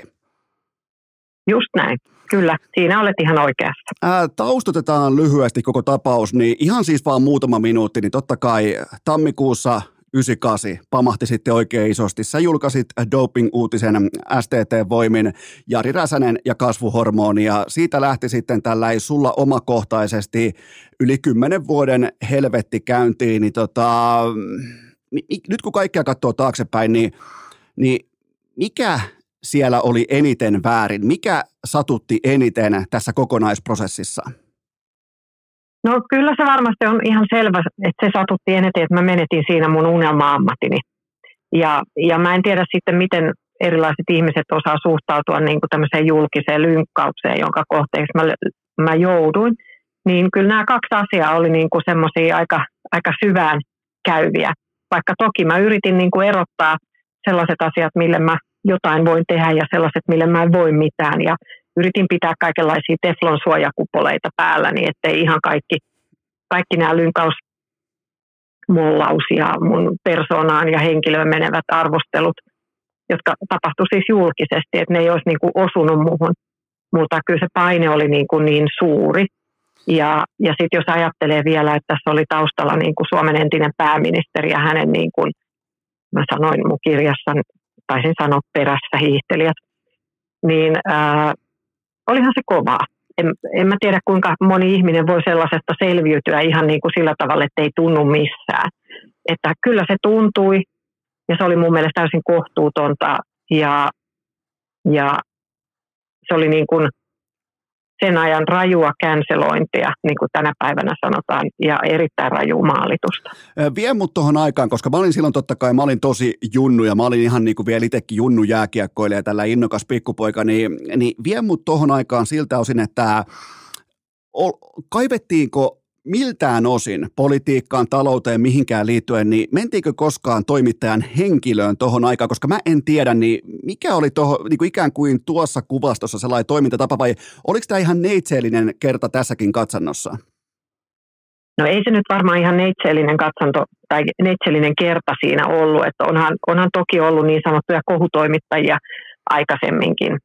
Äh, varmasti niin kuin urheilun puolella ehkä vähän vähemmän, koska silloin, silloinen niin kuin urheilujournalismi oli aika paljon semmoista niin kuin fanitusta ja tulosjournalismia, jossa toimittajat oli hyvin usein niin, niin kuin urheilujärjestöjen tai huippuurheilijoiden tai valmentajien ikään kuin tämmöisiä omia tiedotustoimistoja tai äänitorvia, jolloin ei ehkä ihan niin ymmärretty se, että minkälainen on niin kuin se journalistin vastuu lukijalle. Että eihän se nyt ole tietenkään niin kuin olla jonkun järjestön viestintäosaston jatke. Niin ja, se, ja niin. ehkä, ehkä, niin, mä, mä haluaisin sanoa vielä tämän, että ehkä sitä aikaa kuvastaa parhaiten myös semmoinen termi kuin hiihtoniilot, joka oli siis tämmöinen hiihtoliiton oma hiihto, hiihtoa seuraavien toimittajien ää, rinki, johon itsekin kuuluin. Eli sitten sain hiihtoniilo kalenterin, jossa oli oikein nimikoidut kannet. Mutta huikein esimerkki oli tietenkin se, että Hiihtoliiton viestintävaliokunnassa oli toimittajia, jotka työskenteli esimerkiksi sitten Pasilassa kadun toisella puolella ylenpalveluksessa.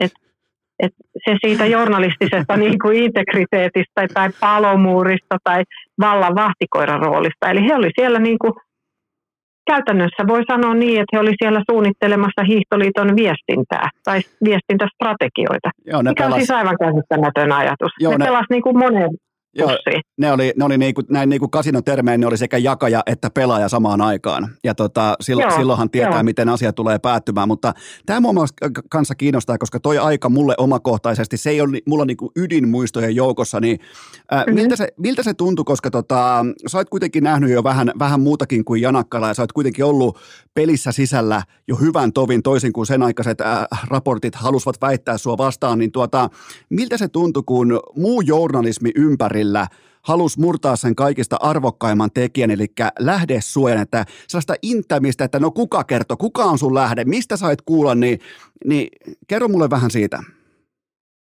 No mun kustannustoimittaja on varmaan poistanut 500 absurdi-sanaa tuolta mun kirjasta, niin nämä tapahtumat oli kaikki nensa niin kuin täysin, ne oli kummallisia ja outoja ja siis täysin absurdeja.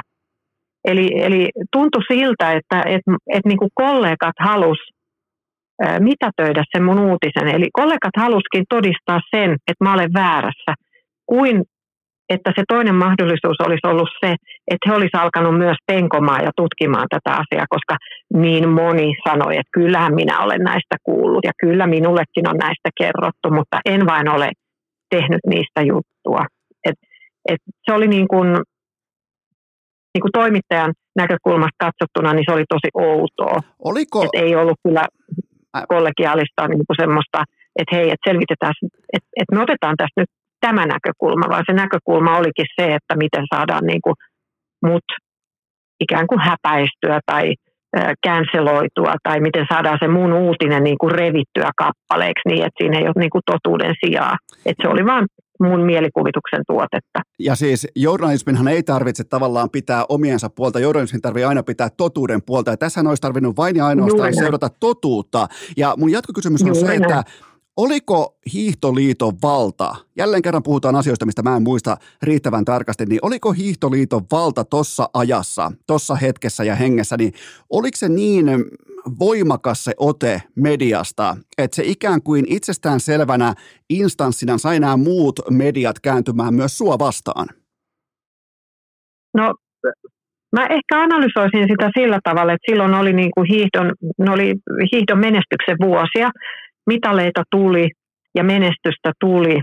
Meillä oli Mika Myllylä ja, ja, ja muita hyviä hiihtäjiä siinä.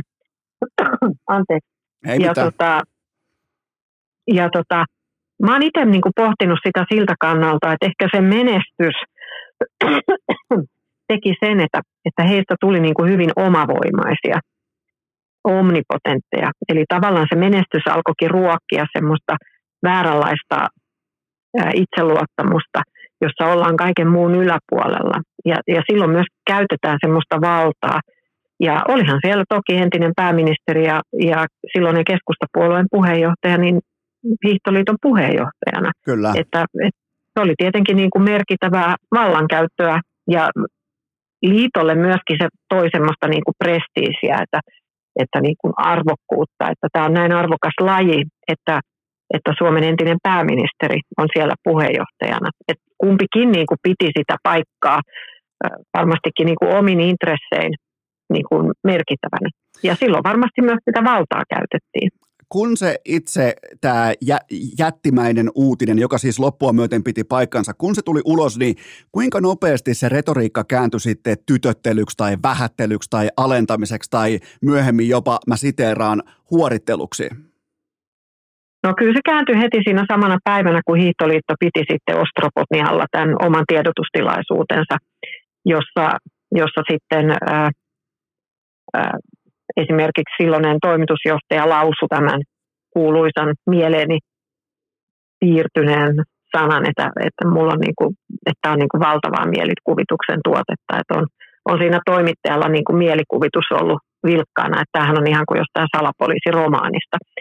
Eli ihan ajatteltiin siis ihan oikeasti, mikä on siis aivan käsittämätöntä, että mä olin kuitenkin STTn toimittaja, että mä olisin ihan omasta päästäni keksinyt tämän uutisen ja sitten saanut niin kuin mun esihenkilöt uskomaan siihen niin, että ne olisi niin pöliä, että ne olisi pistänyt sen mun omasta päästä mielikuvituksella keksimäni uutisen ulos. Ja, ja tossakin tavallaan niin kuin, mulle jäi sellainen kuva nyt dokumenteista ja, ja tota, näin niin kuin keskusteluista nyt just tämän viikon uutisista, että Hiihtoliitto saapuvaa paikalle ja ilmoitti tai niin sellainen ihan kiiltävällä kilvellä, naarmuttomalla kilvellä ja tavallaan sellainen ylimielinen moodi päällä, että meitä ei horjuta mikään. Ja me ammutaan nyt tämä uutinen kerrasta alas ja se lojuu tuossa maassa. Ja eihän niillä ollut minkäännäköistä tavallaan niin kuin myöskään valmistautumista, että että ollaanko me oikeasti nyt oikeassa vai ei, vai tiedetäänkö me täällä, että me ollaan väärässä ja me ollaan muuten kohta kusessa, niin kaikki tämä kiehtoo mua ihan mielettömästi. Joo, mä luulen, että heillä ei kyllä ollut minkäänlaista niin kuin strategista äh, tämmöistä niin kuin katastrofisuunnitelmaa tai kriisiviestintäsuunnitelmaa ylipäätään niin kuin sen varalle, että jotain tällaista voisi tulla. Että, että tämä uutinen pääsi kyllä yllättämään heidät ihan täysin. Ja, ja sitten tavallaan sitä absurdia tilannetta voi niin kuin peilata siihen, mitä me tänä päivänä tiedetään. Että ihan muutama päivä, tai sitä, sitä ei ole tarkkaan määritelty, mutta poliisin tutkinnan mukaan muutamia päiviä tämän uutisen julkistamisen jälkeen Pekka Vähäsöyrinki vie Kari-Pekka Kyrölle hormonivalmisteita säilytykseen juuri sen verran, että ikään kuin Kari-Pekka Kyrö vihitään myöskin tähän doping-salaisuuteen tai tämän doping-mafian niin kuin sisälle, jolloin myöskin Kari-Pekka Kyrö ymmärtää pitää suunsa kiinni. Tämä, tota, tämä kuulostaa ihan kuin joltain moottoripyöräkerhon toiminnalta, että liivin saa vasta sitten, kun on ampunut ensimmäisen vihollistallin jäsenen. Tämä, ja siis totta kai konteksti ymmärtäen, mutta tämä kuulostaa ikään kuin hiihtoliitto olisi ottanut erilaisia tasoja tässä, jotta saadaan toi toi ja toi vielä tuolta mukaan. Näin siinä toimittiin. Näin siinä toimittiin, koska sitten ää, Mä muistan aina, aina, kun yksi tutkiva poliisi sanoi, että eihän kyse ollut doping-ongelmasta, yksittäisestä doping-ongelmasta. Me kerrottiin, että, että tätä kasvuhormonia toimitettiin hiihtäjälle ja että sen hankinnasta kiinnostui Hiihtoliiton johtavat tahot. Niin tämä oli niin kuin yksittäinen osa sitä doping-ongelmaa, josta me kerrottiin, ja myöhemmin hän paljastui, että siellähän oli oikein kokonainen doping-kulttuuri. Kyllä. Jota mä sitten, mä pääsin aika lähelle, kun mä sitten tein esimerkiksi käräjäoikeudessa sitten vuonna 1999, mä esittelin semmoista kaaviokuvaa, johon mä olin piirtänyt tarkasti niin kuin näiden asioiden kulun ja mistä oli tullut mitäkin ja kuka oli mitäkin tehnyt ja näin. Niin mullehan niin kuin naurettiin suurin piirtein päin naamaa sen kaavion kanssa, että sitäkin pidettiin varmaan sellaisena, että oh, perhana, että silloin va, silloin niin kuin mieletön mielikuvitus. että nyt se piirtelee vielä tuommoisia kaaviokuviakin tästä. Ja siinä sivuttiin sitten tavallaan sitä doping-kulttuuria, että missä eri Suomen kaupungeissa niin kuin oli tapahtumia ja ketkä niihin liittyi. Tietenkin en voinut käyttää heistä heidän oikeita nimiään, mutta kyllä sille naurettiin ihan ihan niin kuin avoimesti, että ei, ei, kukaan ei uskonut, että mä voisin olla tosissani tai että mä olisin tällaista pystynyt edes selvittämään. Mutta näin se vaan oli. Mä käyn taas tuolla äh, vanhassa ajassa 26 vuotta taaksepäin, mm-hmm. niin nykyään on ihan selvää meille kaikille, että miten vaikka vihapuhe toimii somessa tai on kuvan käsittelytä tai äh, deepfakeja tai keskustelupalstoja tai sitten tämmöisiä mob-hyökkäyksiä, ajoitettuja hyökkäyksiä kohteen kimppuun maalittamisen tai känselöinnin äh, merkeissä, niin miten vihaposti tuotiin tuolloin perille? No vihaposti tuotiin tuolloin perille ihan puhelimen välityksellä – Mullahan oli semmoinen hieno Nokian puhelin, jossa oli peräti kymmenen tekstiviestin muisti. Eli sinne sitten niitä mahtui kymmenen kappaletta kerrallaan. Sitten mulle soitettiin aika paljon vihapuheluita ja erilaisia uhkauspuheluita ja tappouhkauksia ja, ja räjäytysuhkauksia. Ja sitten ihan perinteisesti kirjepostilla niitä lähetettiin, lähetettiin sitten tota STTn toimitukseen.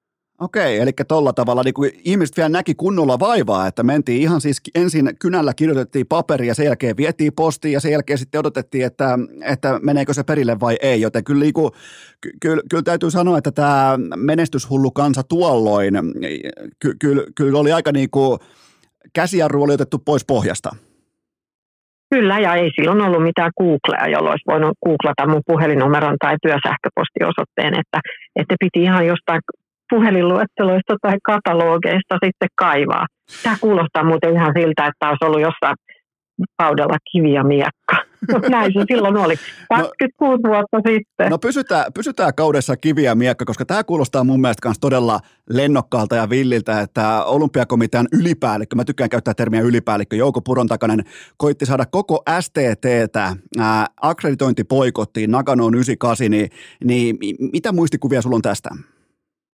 No mä olin silloin urheilutoimituksessa tosiaankin, kun tämä jupakka alkoi ja sitten hyvin nopeasti ihan muutama päivä sen jälkeen, tästä mä siinä mun kirjassakin kerron, niin, niin kuulimme tällaisesta hankkeesta, STTn urheilutoimituksen olympialaisten akkreditoinnit perutaan tämän jupakan takia. Ja mun mielestä tämä oli niin kuin yksi osa sellaista silloisen hyvävelijärjestön kiristystapaa. Koska sen jälkeen tuli sitten myöskin ilmoille se kiristys, että jos me emme kerro enempää tästä uutisen taustoista tai ketä nämä, ketä nämä niin kuin uutisen mainitut johtavat tahot koskee, niin hiihtomaajoukko ei lähde olympialaisiin. Oho. Eli tässä oli monen tasasta niin kuin semmoista kiristystä, jota, jota tehtiin siis niin kuin meitä vastaan. Okei. Ja, ja paineet oli silloin aika kovat, eli, eli tässä voi niin kuin ymmärtää, että, että, ei, että se lähti tavallaan se tilanne heti laukalle näiden niin kuin hitoliittolaisten puolelta. Että ei, heillä ei ollut niin kuin minkäänlaisia semmoisia analyyttisiä kykyjä niin kuin arvioida tätä tilannetta ja, ja lähteä siitä niin kuin purkamaan sitä, vaan siellä, siellä varmaan mentiin niin tunne edellä, koska nyt tätä Suomen pyhää pyhä urheilulaji ja kansallislaji oli loukattu niin syvästi. Tämä on muuten mielenkiintoinen juttu, että tavallaan niin kuin tällä, jos kääntää vielä niin kuin ihan arkisuomeksi, niin Hiihtoliitto käytännössä piti Mika Myllylää vaikkapa panttivankina hetken sen tiimoilta, että tämä jätkä tässä, tämä ei tuo yhtään kultaa Suomeen, jos noi toimittajat tuolta lähtee meidän kanssa kisoihin, niin tämä on ihan kuin jossain kuulostaa siis ihan jotain päiväkodin pihalta. Niin, se oli, se oli, sen, ajan, se oli sen hetken kiristystä. Eli tavallaan sillä, että meitä kiristettiin kertomaan lisää, paljastamaan myös meidän lähteemme, rikkomaan lähdesuoja, niin kyllä silloin nämä hiihtäjät, jotka eivät mitenkään silloin liittyneet, ne hiihtäjät, jotka eivät liittyneet tähän jupakkaan, niin ne oli, ne oli tavallaan niin kuin liiton vallan, vallan nappuloita ja panttivankeja. Tuo on mun mielestä ihan oikea analogia.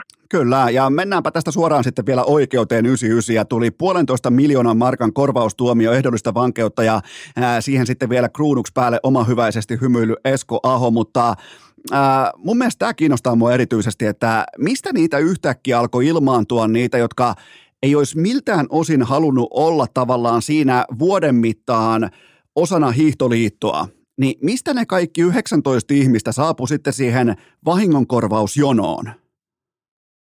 No, tähän, tähän käsiteltiin niin kuin Hiihtoliiton sisällä johtoryhmässä.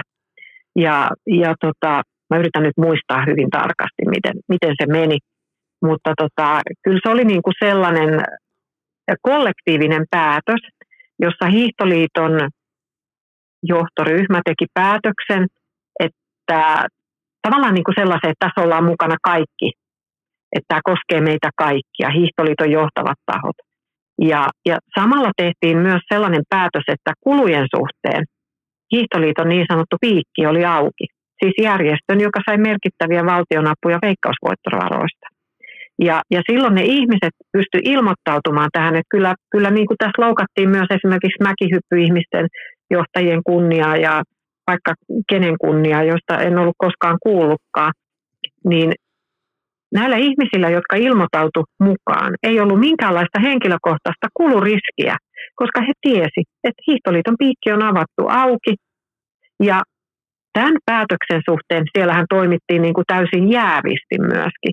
Eli johtoryhmässä päätöksiä oli tekemässä ihminen, joka oli myöskin Hiihtoliiton valtuuston puheenjohtaja. Eli, eli hän teki johtoryhmässä päätöksen, josta hän oli valtuustossa myös päättämässä eli itsensä hyväksi.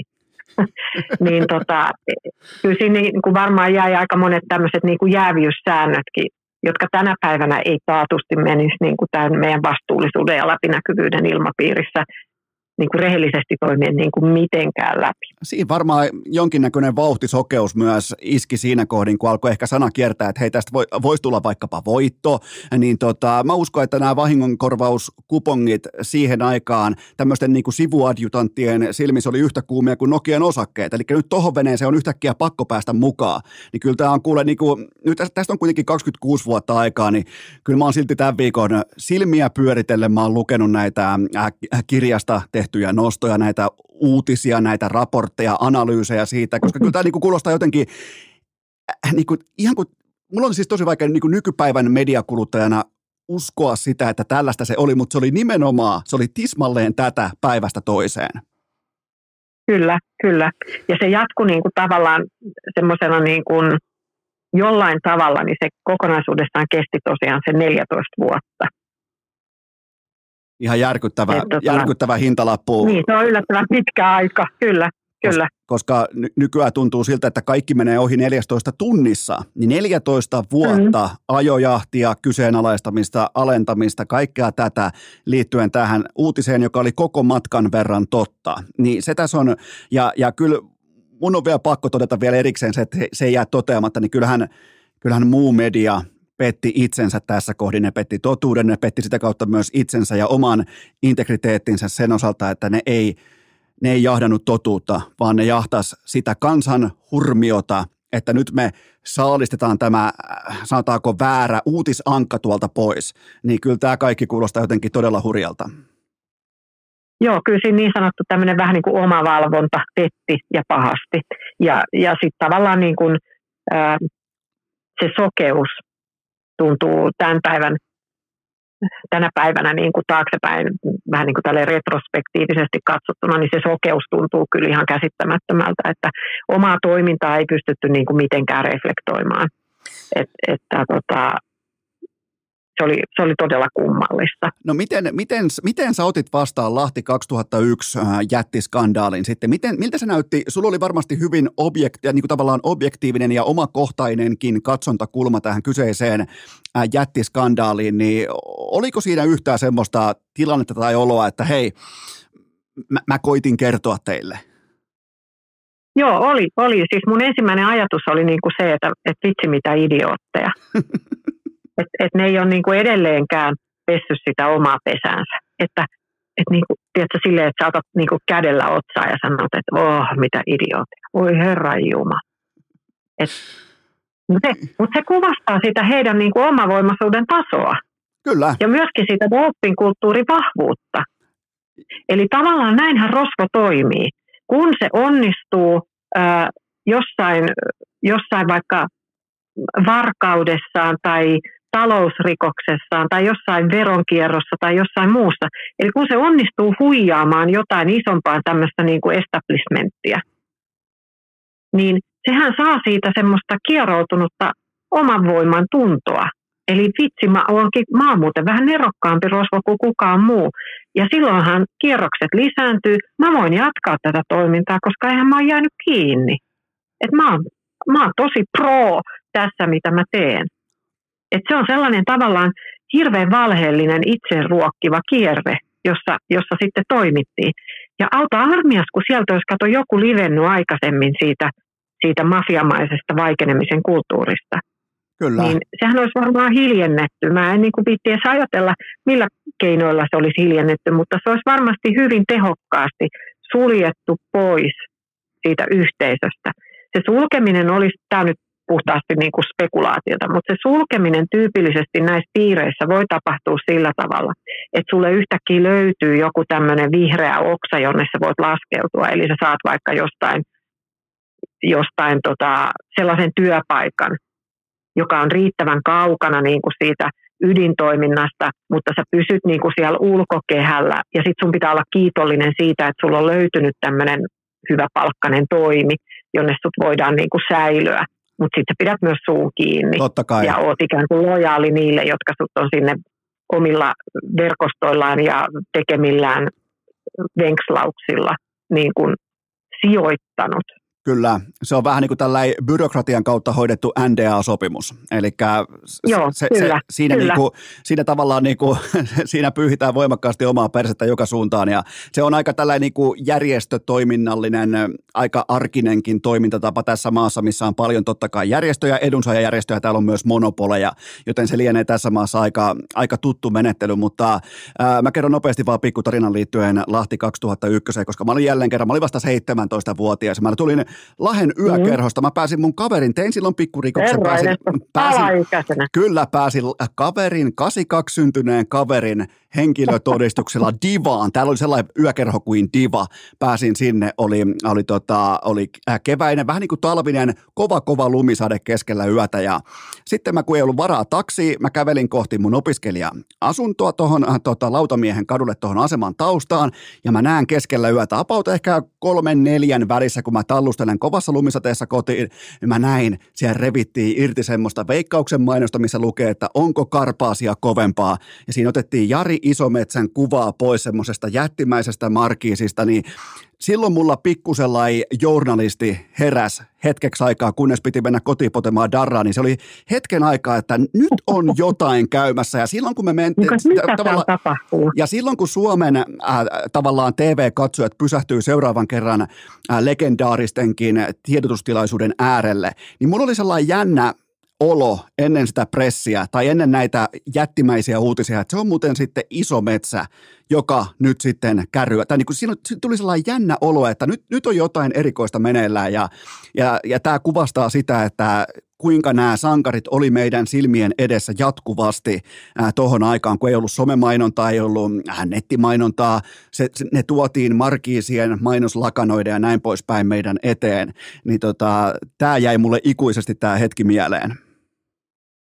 Ajattele, jos sulla olisi ollut kännykkäkamera Kyllä, silloin. kyllä. Ja Twitter ja some ja Instagram ja, ja tota TikTok niin. Live, niin mullahan olisi ollut Mitä siinä. täällä tapahtuu? Mähän, niin. niinku, mähän niinku käytännössä istuin Scoopin päällä, kunnes mä menin kotiin ja oli sen verran varmaan Twitterissä, että unohin koko asian sitten taas seuraavana aamuna. Ei ollut ketään myöskään kelle soittaa. Niin, niin tota, Mutta ihan mielenkiintoinen juttu. Pysytään kuitenkin itse asiassa asiaan totta kai siis äh, Johanna Aatsalon uunituore kirja, joka on nimeltään Paljastus tarina doping-uutisesta, niin otetaan Johanna, otetaan oppitalteen. Öö, mitä mm. sä haluat kertoa tällä kirjalla sinivalkoiselle urheilulle ja sen kuluttajille sekä totta kai myös medialle? No mä oikeastaan haluan kertoa sen, että mitä kulisseissa voi tapahtua, kun valtaa käytetään väärin. Ja, ja kun, kun pelataan jonkinlaista semmoista omaa peliä, jossa on vain omat intressit. Ja, ja samalla mä haluan niin kuin kertoa sen, että miten hirveän tärkeä esimerkiksi lähdesuoja on, jotta yhteiskunnan epäkohtiin voidaan puuttua ja jota ne saadaan selville. Ja, ja tota, ehkä sitten, tässä on niin kuin hirveän monta ulottuvuutta, ja ehkä myös yksi on sitten semmoinen niin kuin oma selviytymistarina, eli miten, miten niin kuin voi selvitä tämmöisestä niin kuin jättimankelista – joka yrittää litistää sut ja mitkä asiat niin kuin pitää sen oman pään pinnalla. Et se on, se on niin kuin mahdollista, mahdollista, kun ymmärtää hakea, hakea apua ammattilaisilta ja sitten myöskin tavallaan se, että, että, että niin kuin totuus ei pala tulessakaan. Ja ky- se oli semmoinen asia, joka mut piti niin kuin koko ajan, tavallaan se oli se mun punainen lanka josta mä pidin koko ajan kiinni, että mä, mun ei ole tarvinnut tässä niin kuin valehdella. Ja sitten yksi tarina on tietenkin sitten, tai yksi tämmöinen twisti on varmasti myöskin se, että, että ennemmin tai myöhemmin tämmöinen niin kuin järjestelmällinen valheellisuus, epärehellinen toiminta, niin se paljastuu. Mulle tämä, oli, mulle tämä tavallaan niin kertoo paljon vallankäytöstä ja järjestötoiminnasta ja aika niin kuin sellaista perisuomalaisuudesta, että sanot mulle ton paikan, mä annan sulle ton paikan ja meillä on sen jälkeen yhdessä kivaa. Ja jos, tämän, jos mä yrittäisin tiivistää tämän koko jupakan, koko tämän skandaalin, niin kun tästä riisuttaisi egot ja ylpeys pois, tässä olisi vihelletty pilliin välittömästi. Aha, Räsänen sivu, tästä eteenpäin, siivotaan kotipesä, katsotaan, että jo niin kuin tällä vahtivuorolla ikinä ei enää tällaista tapahdu. Puhdas pöytä, okei, ei välttämättä voiteta hetkeen yhtään mitään, mutta ainakin tiedetään, mitä ollaan tekemässä. Niin tota, mutta jälleen kerran, ylpeys ja egot, niin se on ehkä tässä mulle omakohtaisesti se keskeisin niin kuin tavallaan figuuri tässä tarinassa. Joo, toi on tosi totta. Ja sitten ajattelin, jos siihen olisi lisätty vielä niin kuin hyvä johtajuus, niin siinä ei olisi ollut mitään, kyllä, mitään ongelmaa. Kyllä, ja nämä hetket vaatii Olisi aina... niin kuin aika paljon helpommalla. Nämä, nämä hetket vaatii aina todella vahvaa selkärankaa, todella voimakasta johtajuutta. Tämä mua kiinnostaa kanssa, että ää, tekisitkö mitään toisin. Ja tällä ei viitata miltään osin journalistiseen prosessiin, vaan tavallaan jatkotoimiin. Että olisiko, mä en tiedä sun taktisia valintoja, sä oot puhunut koko ajan totta ja sä oot pysynyt totuudessa, mutta olisiko siellä ollut joku, mitä sä oot pohtinut jälkikäteen, että tuossa olisi ollut vaikka parempi iskun paikka tai jotain muuta vastaavaa? No varmasti niin kuin, jossitteluhan on niin kuin tästä, sehän on hirveän helppoa ja se on varmaan niin kuin hirveän, hirveän niin kuin semmoista, niin mä tiedän, tota, varmaan sitä uutista olisi voitu vielä esimerkiksi taustota paremmin paremmin niin kuin tällä doping-historialla, jota, joka, jota toki hiihdollakin oli siihenkin mennessä jo. Ja ylipäätään olisi voinut taustata vielä paremmin, paremmin niin kuin sen kokonaisuuden. Ja uutisenhan aina voi kirjoittaa tiiviimmin ja selkeämmin ja paremmin, mutta tota, siinä se varmaan on. Ja sitten yksi asia, minkä mä olisin tietenkin, mun olisi pitänyt kirjoittaa siihen helsinkiläislaboratorion toimesta. Nyt siihen jäi semmoinen helsinkiläissairaalan toimesta, jossa sitten tämä ampullin, ampullia niin kuin tutkinut lääkäri työskenteli, mutta eihän se lääkäri sitä ampulin sisältöä tietenkään tutkinut, vaan laboratorio. Et se jäi vähän ehkä kaihertamaan, sen mä tekisin toisin. Eli siinä olisi pitänyt olla oikea termi mukana, siis oikein niin kuin laitos. Niin, no nämä on, on kuitenkin isossa kuvassa lopulta nämä on Lillukan varsia. Onneksi, koska se itse Nimenomaan. ydintotuus piti paikkansa alusta loppuun saakka. Onko kukaan muuten vastapuolen edustajista tullut sanomaan vuosien mittaan, että tuota noin Johanna, että me, me oltiin väärässä? Ei ole. Ainoastaan, ainoastaan päätoimittaja Kari Väisäsen kautta Matti Louekoski, joka oli silloin Suomen Pankin johtaja ja meidän entinen oikeusministeri, hän on, hän on päätoimittajan kautta pyytänyt välittämään mulle myös vilpittömän anteeksi pyytänsä, jota totta kai arvostan oikein kovasti, että hän on ainoa. Muista ei ole kuulunut yhtään mitään. Kyllä tämä kertoo hurjaa Tämä on muuten eniten kysytty kysymys myös tämän, tämän mun kirjan yhteydessä, että kuinka moni on pyytänyt anteeksi. Lopuksi vielä, mitä toivot, että nimenomaan lukija, nyt kun se lukija nappaa sitten kirjan nimeltä Paljastus tarinan doping-uutisesta kirjoittanut Johanna Atsalo, niin, niin kun se lukijalla sillä on se kirja kädessä tai sitten se on vaikka äänikirjan muodossa vaikkapa korvissa, niin mitä toivot, että lukija nimenomaan löytää tästä kirjasta? Mä toivon, että lukija niin kuin näkee tavallaan ne semmoiset erilaiset vallan rakenteet, joka, joka, jota, jotka niin kuin tässä meidän yhteiskunnassa edelleen toimii. Ja mä toivon, että lukija niin kuin herää tietyllä tavalla siihen, että, että liikunnan puolella meillä edelleen hyvä veliverkostot toimii ja jyllää oikein hyvissä voimissaan, mikä me nähtiin esimerkiksi tässä olympiakomitean vuoden 2022 jupakassa. Kyllä. Ää, niin tavallaan se on yksi semmoinen, että, että mun mielestä lukijan pitää vaatia hyvää journalismia ja, ja sitten ymmärtää niin kuin journalistien se, että kenelle he ovat vastuussa. He ovat vastuussa omille lukijoilleen, katselijoille ja kuuntelijoilleen, ei kenellekään muulle. Tämähän on mun mielestä optimaalista lopettaa ja mä, tämä oli siis täytyy myöntää, että totta kai kun puhutaan, äh, sanotaanko kuivakasta faktasisällöstä, niin voisi kuvitella, että aihe on vähän niin kuin sellainen, että no vähän niin kuin joku lampaan viulu, että saako sitä kunnolla kiinni ja miltä se maistuu, niin tämä oli varmaan mielenkiintoisinta niin kuin faktaan perustuvaa materiaalia, mitä mulla on ollut pitkää pitkää aikaa urheilukästissä, koska tämä on kuitenkin lähtökohtaisesti viihdettä, tämä on kevytkenkäistä ää, kerrontaa, näin poispäin, niin tämä oli ihan fantastista kamaa, mitä sieltä saatiin kulisseista. Ja, ja tämä antoi myös varmasti kuuntelijoille, ja kun siellä on keskimäärin tuommoista 27-vuotiaasta ää, kuuntelijaa Askissa datan mukaan, niin voit, jokainen voi vaikka itse asemoida, teitä on se suurin piirtein Wembleyn verran teet kuuntelijoita, niin asemoikaa itsenne siihen tilanteeseen, että te olette vaikka 27-vuotiaita, te olette koko ajan oikeassa ja vasemmalta ja oikealta, ylhäältä ja alhaalta teidän kimppuun hyökätään, niin, niin tavallaan sen, sanotaanko, ajatelman kautta, niin ottakaa ihmeessä luentaan äh, Johanna Aatsalon kirja Paljastus äh, tarina dopingista. Löytyy kirjakaupoista ja vaikkapa Nextorista tai mistä tahansa, niin onko, onko Johanna jotain lopputerveisiä urheilukästin kuuntelijoille?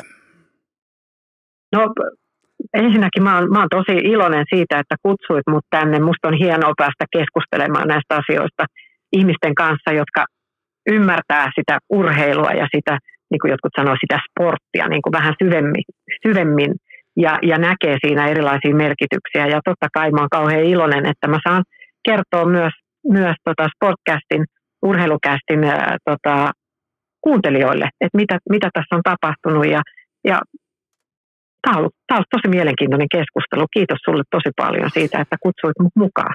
Kiitoksia ehdottomasti sulle Johanna Aatsalo.